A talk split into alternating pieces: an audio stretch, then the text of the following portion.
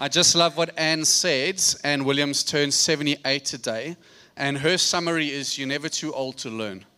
And she said she's falling more in love with the Bible. I just wanted to say that's my goal. I want to be like Anne. I want to be old, loving God more, loving His Word more.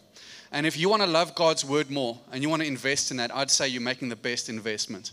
And so if you want to love God's Word more, and understand it better, come sign up. It'll be such good value for you and good for your life. And uh, that's Institute, but I'm going to be kicking off this brand new series. Welcome to everyone online and in the house. My name is James. I was the guy on the screen, except shaved. I know there's a big transformation, um, but I'm the same guy. Um, and we are going to be kicking off a brand new series. Uh, and so this series is called Truth Hurts Truth in a Pluralistic World. Is it behind me? Yes, I have faith like mountains. That doesn't make sense. Um, and my mandate today, if you look at the graphic, it says my truth and my is scratched out. That's what my mission is today, is to help you scratch out my out of my truth. And week two, Dunks is going to help us with what do we do when truth truly offends us and seems to come up against our desires. And this is an important two week series and so pertinent to where we are as a society. But it's all about truth, and truth is the main theme. And so, three headings for today. If you're taking notes, I advise it because you're going to struggle to kind of ingest all of this because we're going to go for the head today. We're going to be in for a lot of philosophy. We're going to engage with what society says. And so, you might want to be taking notes because I almost promise you, you won't catch it all. And so, the first heading is God's truth or my truth. Second heading, fake freedom or true freedom. And the third heading, the truth shall set you free. And so we're going to be taking a look at that. But before we even get to God's truth or my truth, we have to understand objective truth and subjective truth. Objective truth is a statement that conforms to reality. It's outside of us and it conforms to that, and it's indisputable regardless of how you feel. For instance, an objective truth claim. Yesterday, the Springboks beat Wales 30 points to 14. That's what I anticipated. Praise the Lord Most High. Truly, He is Lord, the everlasting Father. All praise be to Him. That's an objective truth claim. A subjective truth claim, if you can just throw up the controversial church dividing picture up behind me so that we can see. Right, so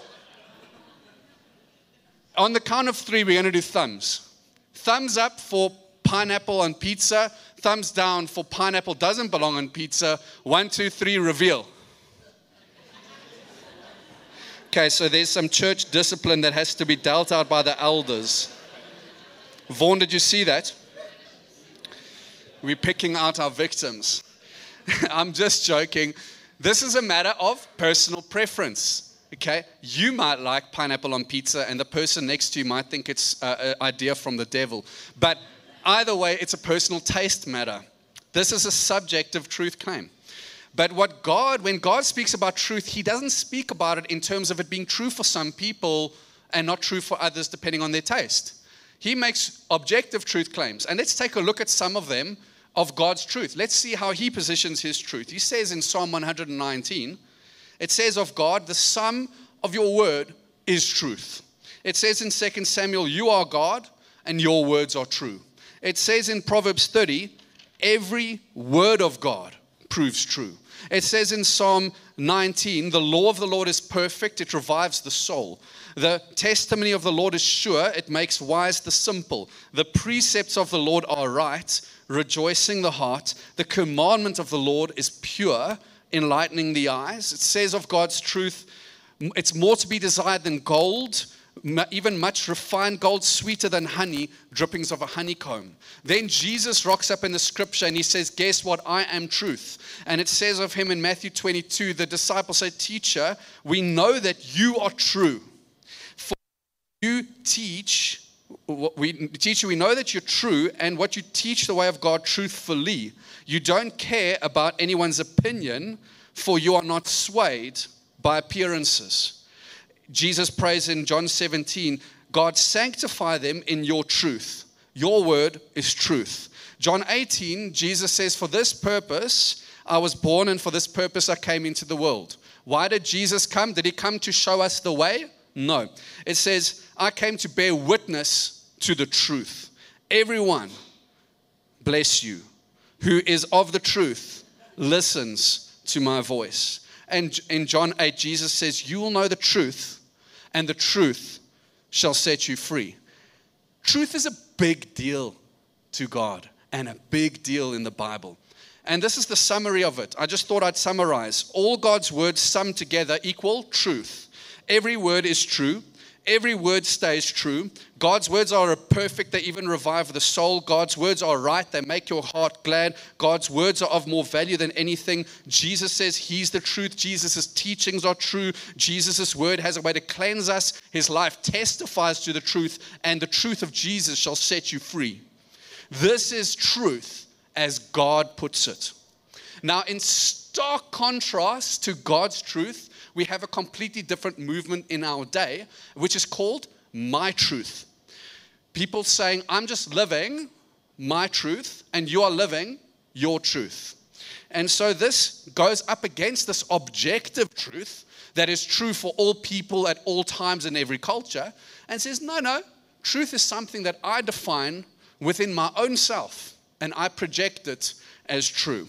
Tim Keller, he makes this, this comment on it. He says, The only heroic narrative we've got left in our culture is the individual looking inside, seeing who they want to be, and asserting that over and above everyone else in society. I hope that one of the things that we recognize is that if you can define truth on your own terms, you are incorrectable. Because truth is something that you alone have a monopoly of. You don't have to conform to any other truth, you define truth. So you can never be wrong. So, Urban Dictionary, how many of you have heard of Urban Dictionary? Okay, a few dodgy people. Right, so Urban Dictionary is not a real dictionary. It's not like the boys in Oxford or the girls. Uh, this is about people that have made a dictionary that's actually for laughs and giggles. It's a dictionary by the people for the people. It's like a Wikipedia of dictionaries where we can all add in our own opinion and our own definitions. But I find hilariously good and true what they said about my truth in the Urban Dictionary. They said this about my truth. This is a convenient phrase for avoiding arguments because people can contradict your opinion, but not your truth. So if you take this for a spin in marriage, like in the Nell household, if Laura tells me, Why haven't you washed the dishes? And I say, I have washed the dishes. And she says, I'm literally looking at the dishes, and they are piled up to the sky, and they are moldy, and I can smell them from here. You have not washed the dishes. And if I was to respond, Well, that's your truth. I'm living my truth. We would see what kind of true thing would come out in that marriage. It would be very interesting. Now, I make fun of this uh, because it's a silly example, but I want you to know that living your truth leads to very dark, dangerous places, and society is headed for a train wreck. Long before people coined the phrase, my truth, it was called relativism. And so we're going to look at R.C. Sproul, the late R.C. Sproul, how he defined it. And hopefully you can track just replacing the word my truth with relativism. In relativism or my truth, there are particulars, but there's no universals. There are relatives, but there's no absolutes. This means that we can have values, but no value, capital V. Truths, but no capital truth. Purposes, but no capital P purpose. That is, we have fixed, no fixed standards by which we can measure or judge values, truth, purpose, or beauty. Once we embrace relativism or my truth, it says this we live in a world of ultimate chaos. Why would the world descend into chaos if everyone adopted the view, I'm living my truth, you living your truth? Well, I'm hoping that this is going to help you as I take six knockout blows, hopefully of relativism and we critique this thing and we knock it dead. The first thing, and I think R.C. Sproul had this in mind, is that if you believe in, in relativism or you li- believe in the my truth philosophy, there are no absolute moral statements that can actually be made. Why? Because everyone's living their own truth. So, this means that if you believe in relativism, you can't say men and women should be treated equally. Why? Because that's an absolute statement that transcends all culture, times, and should be imposed. But if people live their own truth, who are you to say? That men and women should be treated equally? Who are you to say people shouldn't be racist? Who are you to say people should care for the planet? Who are you to say people shouldn't rape and murder? Those people are also living their truth. Or should we or are we going to live in a hypocritical society where you say don't judge me, I'm living my truth, but as for that person living their truth, they can't live their truth. So do you see how R.C. Sproul is painting the picture for us and he's saying we are descending into chaos. Secondly, we have this that relativism is actually arrogant. It appears very humble to say, Jack, he's a Christian. Vaughan is a Muslim. In this scenario, let's just imagine, okay? Vaughan's a Muslim for the sake of this. Okay, Christianity is true for you, Islam is true for you. Seems humble, right? It's nice and inclusive, except it is probably the most disrespectful to these two religious views that you could possibly be. It doesn't take seriously Islam and it doesn't take seriously Christianity. It only takes seriously not wanting to choose a side because it doesn't believe in truth. It is the most arrogant thing that you could do. The humblest thing to be would to say, you think one thing, you think another thing, and let's respectfully disagree. Relativism is arrogance. The third thing is that relativism doesn't actually work in the real world. Okay? If you say the earth is round, that's the statement. Is that statement true for one culture and then false in another culture? Surely we understand that the, if the earth is round, it's round for all people. This is a statement of fact. In the real world, if you get news and you go to the doctor and that he says you have cancer, would you say to him, That's your truth? That's not my truth. Now, maybe we wouldn't, but that I would say to you, if you're a relativist and you believe in my truth and you don't believe that, and you don't do that with the doctor, then you're not a consistent relativist. You're a relativist when it suits you to avoid truth, and you're not a relativist when truth comes to serve you. So you're a hypocrite. Now, this is a severe attack that I am lev- leveraging against this because it's severely damaging to our society. And it doesn't matter how many people tell you to live your truth and put it on Instagram, whether it's right, it's, if it's wrong, it's wrong. G.K. Chesterton, great author, he said, right is right, even if nobody does it. Wrong is wrong, even if everybody's wrong about it. Don't be hung up on what's popular. Stick to, is this true? Okay? The fourth thing about relativism, and this is the most severe criticism I have, that relativism makes you your own God. Because in relativism, you're saying, I live my truth. So who is on the throne in that scenario? My desires must be met. I must live my truth. Ain't nobody to tell me how to live my truth. So you you must be affirmed, you must be comforted, you must be reinforced in relativism or living my truth philosophy. And so I hope you see that you are God. And if you are God in that scenario, I would ask you, how are you qualified, since you're not all knowing, all powerful, or all wise? To actually make those judgments. In fact, the Bible makes an extremely different summary of how we're supposed to deal with our heart desires. The Bible summary is our heart desires are not to be trusted. In my truth, my heart's desires are trumped above everything. But God says your heart is not to be trusted. In fact, He says in Proverbs 3 that trust in the Lord with all your heart and do not lean in all your, in uh, your own understanding. In all your ways, acknowledge Him, and He will make straight your paths. We see how relativism looks inward, and God says, Don't do that. Put your trust in your heart in the Lord. In fact, uh, the, the mantra of our age is I trust my truth with all of my heart. I will lean in my own understanding, and in everything I do, I will live out my truth a literal opposite mantra of what the Bible has to say. So the Bible actually has this summary to say, Did you know that your heart is not reliable at all? Jeremiah chapter 19 says, The heart is deceitful above all things it's desperately sick. Who can understand it? So, out of all the deceptive things that you can engage with in this world, the worst thing that you can put as the standard of your decisions is your heart, according to the Bible. So, I hope the silence here is because you, like me, are feeling challenged by the fact that my heart is really poor at making decisions in the Bible's worldview. In fact, it's the most sick above all things.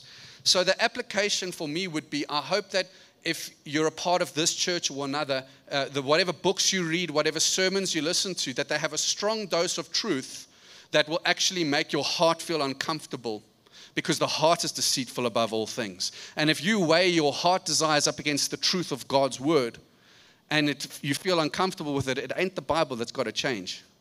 It's our heart that is being shown up for the deceitful thing that it is. And so the biblical worldview is very far from this. So be careful of relativism. It'll tell you, you your own God. Nobody must tell you any otherwise. And the fifth thing to criticize with relativism is that relativism is actually a contradiction of its own self. How so?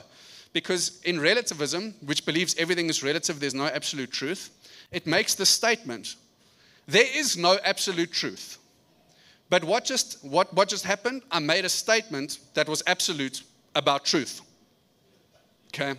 So it's kind of daft to say there is no absolute truth, and in so doing, contradict my own point. It's the same thing as me standing up in a room as a James and saying nobody should make any laws. If that's the case, you shouldn't listen to me. It's the same thing as saying all sentences are false, but that is a sentence that was just formulated. So we see that relativism falls on its face even when it is articulated that there's no way to avoid absolute truth claims because, in the attempt to make one to avoid one, you've actually made one and contradicted yourself. It's kind of daft. So, my truth is kind of daft.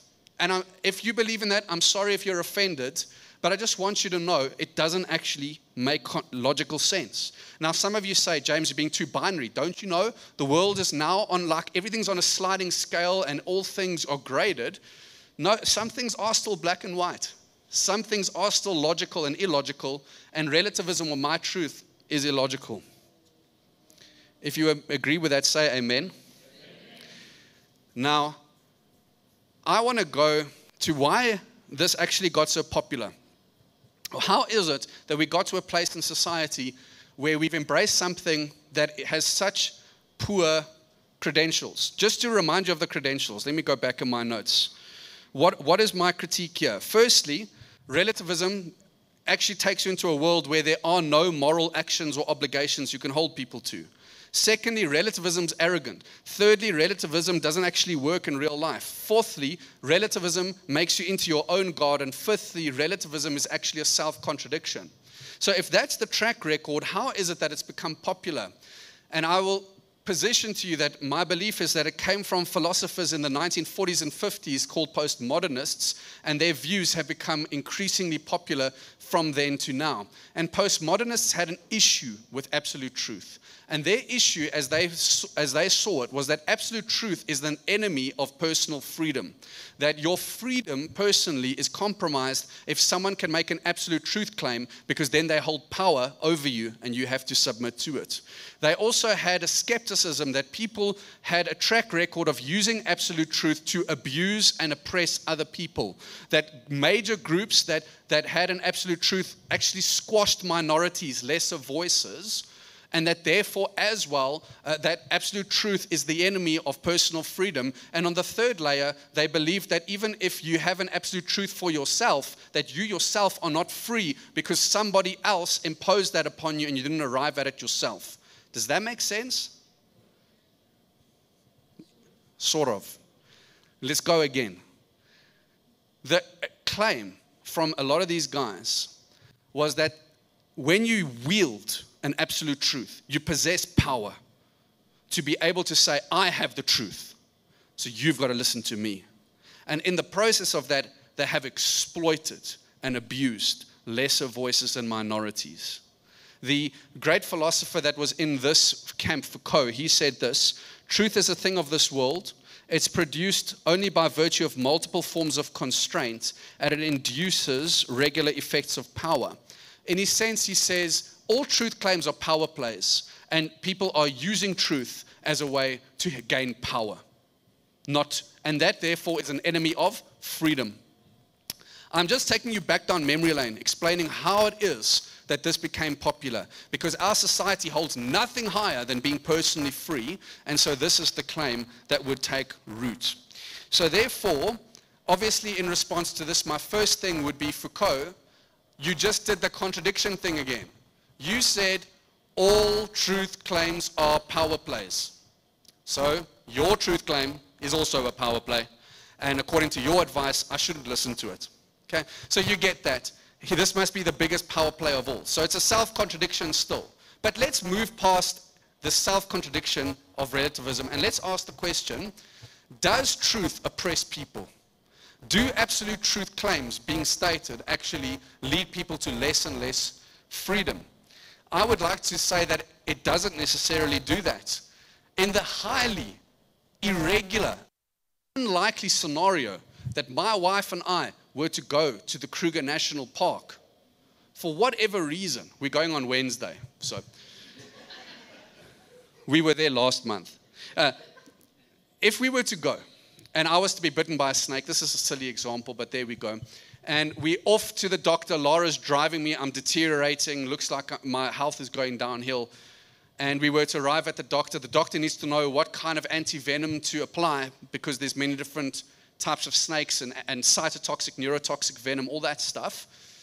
And I'm going downhill, but Laura was to produce the truth by photo evidence saying, I know for a fact what the snake is that bit James. And that information would lead the doctor to apply the right antivenom. That situation would actually result in my liberation from a truth, not in my oppression from a truth. In fact, most scenarios in the world, actually, truth leads to liberation of people. I think of uh, investigative journalism done, documentaries that expose pedophilia rings, other sexual exploitations, setting free many people caught in abusive rings.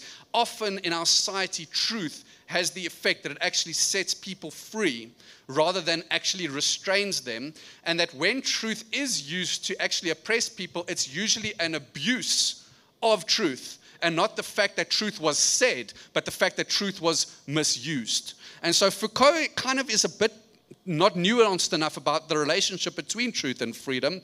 And hopefully, we see that the Bible's claim is that the truth, you shouldn't run from truth to be free. You actually need to run to truth to be free. In fact, the relationship is you have to be in truth to be free. And the definition of this world is very different. The definition of freedom in this world is not being in touch with truth. The definition of freedom in this world is having no limits, no constraints. I can be who I want, do what I want. Ain't nobody going to tell me what to do. And that's the world's definition of freedom. So I want to ask the question what is the Bible's definition of freedom? Right? So we're going to take a look. Fake freedom versus true freedom. Fake freedom, the world's definition of freedom, you can do what you want no limits, no constraints. The Bible's definition of freedom, a little bit different.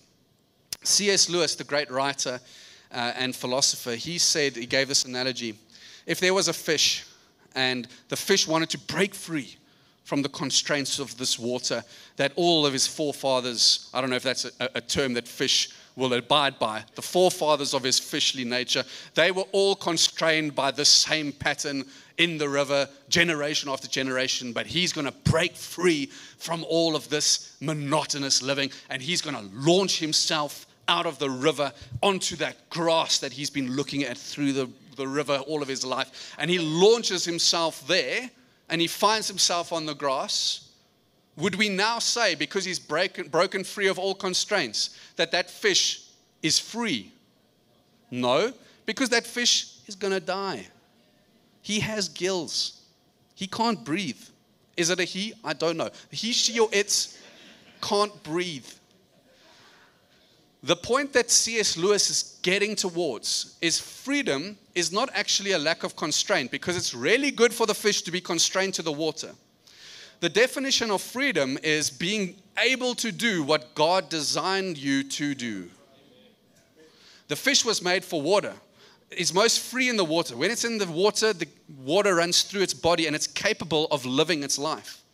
Then it's free. So the world's definition is sorely lacking about freedom being lack of constraints. Constraints must be there, but true freedom is conforming to that which God made us to be. So we kind of get the fact that the fish was made for water, but what about us? What were we designed for? Because if we can't do what we were designed for, we're not free. And if we can do what we're designed for by God, then we are free.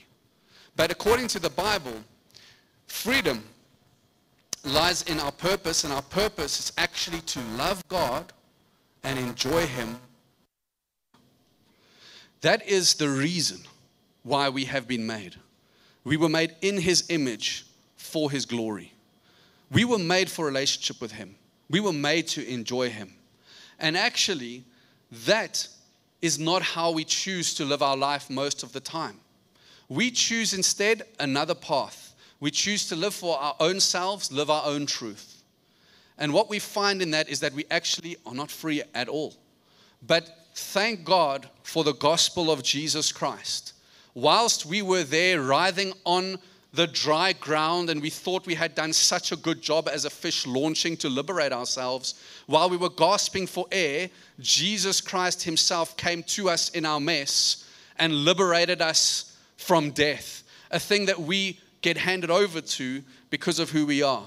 To be a true human being, the way God made you to be, you need Jesus Christ, the one true human being, as God made us to be before this fall but we've been marred by the fall. But Jesus Christ lives out the one life of what it look, lives, looks like to be truly human. Does that make sense? If Jesus lives out the mandate of what God intended, then surely Jesus is the standard of what a life looks like to be truly human. What was Jesus' life marked by? Serving, loving, serving the Father, loving people. We see that if we're not under the lordship of Jesus Christ, we are going to be divorced from the very purpose of our life. It says this, it's a paradox in Mark 8. Whoever would save his life will lose it, but whoever loses his life for my sake and the gospel will save it. If you insist on holding on to yourself, living for yourself, just being true to yourself, and refuse to let go and give yourself away, you're going to lose yourself and you will never truly be who God made you to be. You will never be free.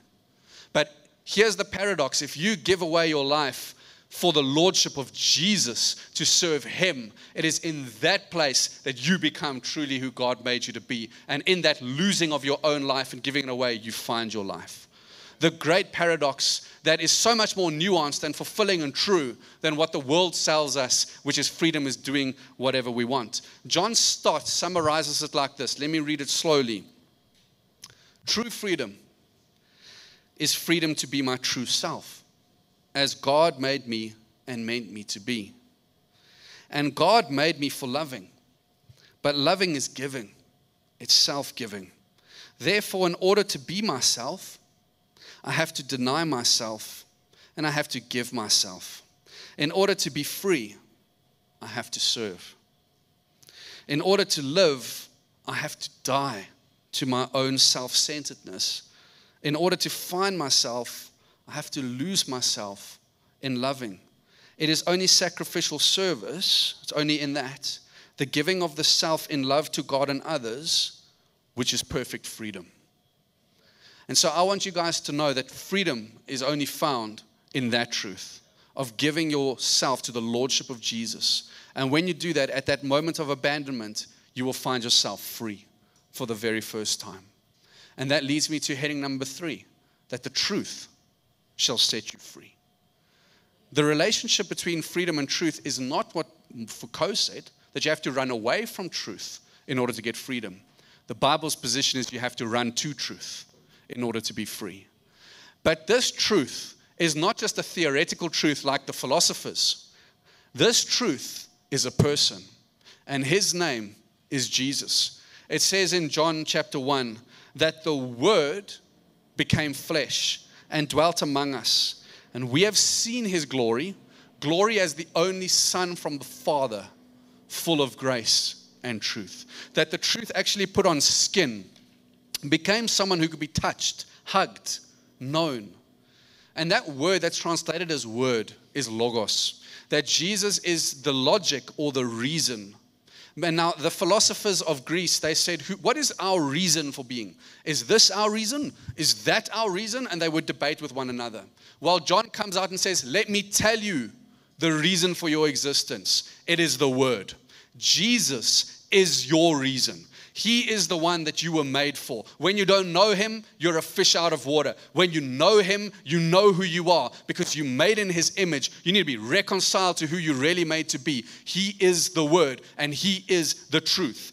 We understand that when we live for ourselves, we've just established earlier that we're not free. In fact, we are slaves. That's the Bible's position. Living your truth for yourself leaves you a slave. Jesus said to them, Truly, truly, I say to you, who everyone who practices sin is a slave to sin. Slavery is not freedom. That is what comes from living for ourselves. But thank God for Romans chapter 6 that says, Don't you know that if you present yourself to anyone as obedient slaves, you are slaves to the one that you obey? Either of sin, that's option one, that leads to death, or obedience, which leads to righteousness. If you, and then it goes on to say in verse 18, having been set free from sin, you have become slaves of righteousness. Now, this doesn't sound like good news initially. It says, I've been slave from, saved from slavery for slavery. But in fact, here's the paradox that there is a type of master that will enslave you and leave to death, which is yourself and you living for yourself leaves you like a fish out of water, never satisfied, fulfilled, and dying. But there's another master who is not a cruel master. He's a liberating master. His name is Jesus. And when you give your life to him and you choose to serve him with your life, he is your master. But that is the most liberating place to be. That's like the constraints of the fish being kept to the water. When you serve Jesus, you are set free, being a slave to righteousness. What a wonderful truth. So, we come back around to the fact that Jesus said that I am the way, I am the truth, I am the life. He doesn't say he's an option, he doesn't say for you and not for others. He says, I'm the one who is the life and I'm the truth. And he, when he says these things, we have to wonder is this another one of these religious claims where Jesus is going to use this truth claim to exploit lesser voices and oppress minorities and actually just exert himself over others? Well, what we see with Jesus is that his ministry is far from that. He says, By the way, the Spirit of the Lord is upon me because God has anointed me to proclaim Good news to who? The poor. He has sent me to proclaim liberty to who? The captives. Re- recovery of sight to the blind. To set at liberty those who are oppressed. To proclaim the year of the Lord's favor. Jesus has a ministry of uplifting women. Jesus has a ministry of actually touching the unclean, welcoming the outcast, forgiving the sinner. The very things, the minorities and lesser voices that postmodernists wish that they could champion, the thing that they were most concerned about is found and fulfilled in Jesus. If only I could speak to Foucault now and bring him back from the dead and say, Bro, what you really wanted was Jesus. You wanted to champion these lesser voices. Jesus is the one who has a ministry to stand up for them. But he doesn't just stand up for them with a philosophy, he comes and he dies for them. And I am one of the them. I am one of the captives. You are one of the captives. We are all slaves to our own desires. We are all those people that are desperately in need. And you and me have a Savior who put on skin. He wasn't a theoretical truth that we can philosophize about. He was the one who slept on skin, came down from heaven, and went to the cross. He didn't oppress people, he was oppressed by people. He didn't come to exert power, he emptied himself of his power, and he died on a cross because that is the kind of truth that God is, not the kind of truth that we use to manipulate each other. When the truth put on skin, he gave up his life for the captives to set us free. Hallelujah. That's the kind of Jesus that we serve. So let us read and soak in this. That it says in Philippians chapter 2, this is the truth. It says, Christ Jesus, who though he was in the form of God, he did not count equality with God a thing that he would hold on to. but emptied himself by taking the form of a servant and being found in the likeness of men. How wonderful.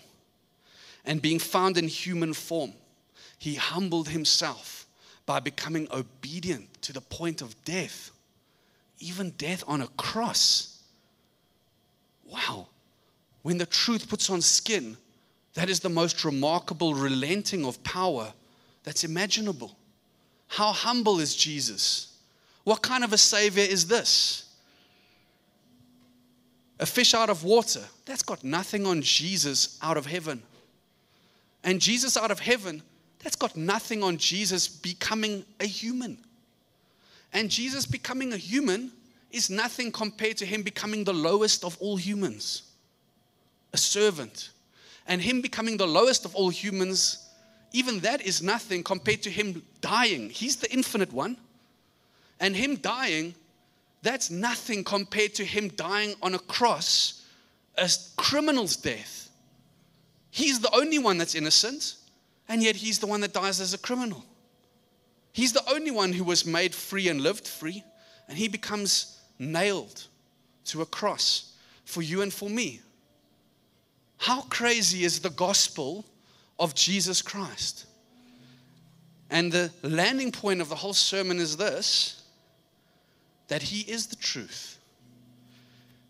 And the truth will set you free. Why? Because Jesus is the one that sets us free, and He is the truth. And so we're going to read this and then we're going to do this. If you abide in my word, you are truly my disciples, and you will know the truth, and the truth will set you free. Now, what we're going to do is we're going to enjoy this freedom that God brought for us through His truth. Now, it's not His truth versus my truth, it's the truth. And we're going to take communion. We're going to contemplate how can the one who formed the stars in the sky come down and be slaughtered like a criminal for me to be free. We're going to think about this amazing gospel and we're going to recommit ourselves again to saying, Lord, how magnificent you are. And we're going to enjoy this freedom that we have in Jesus.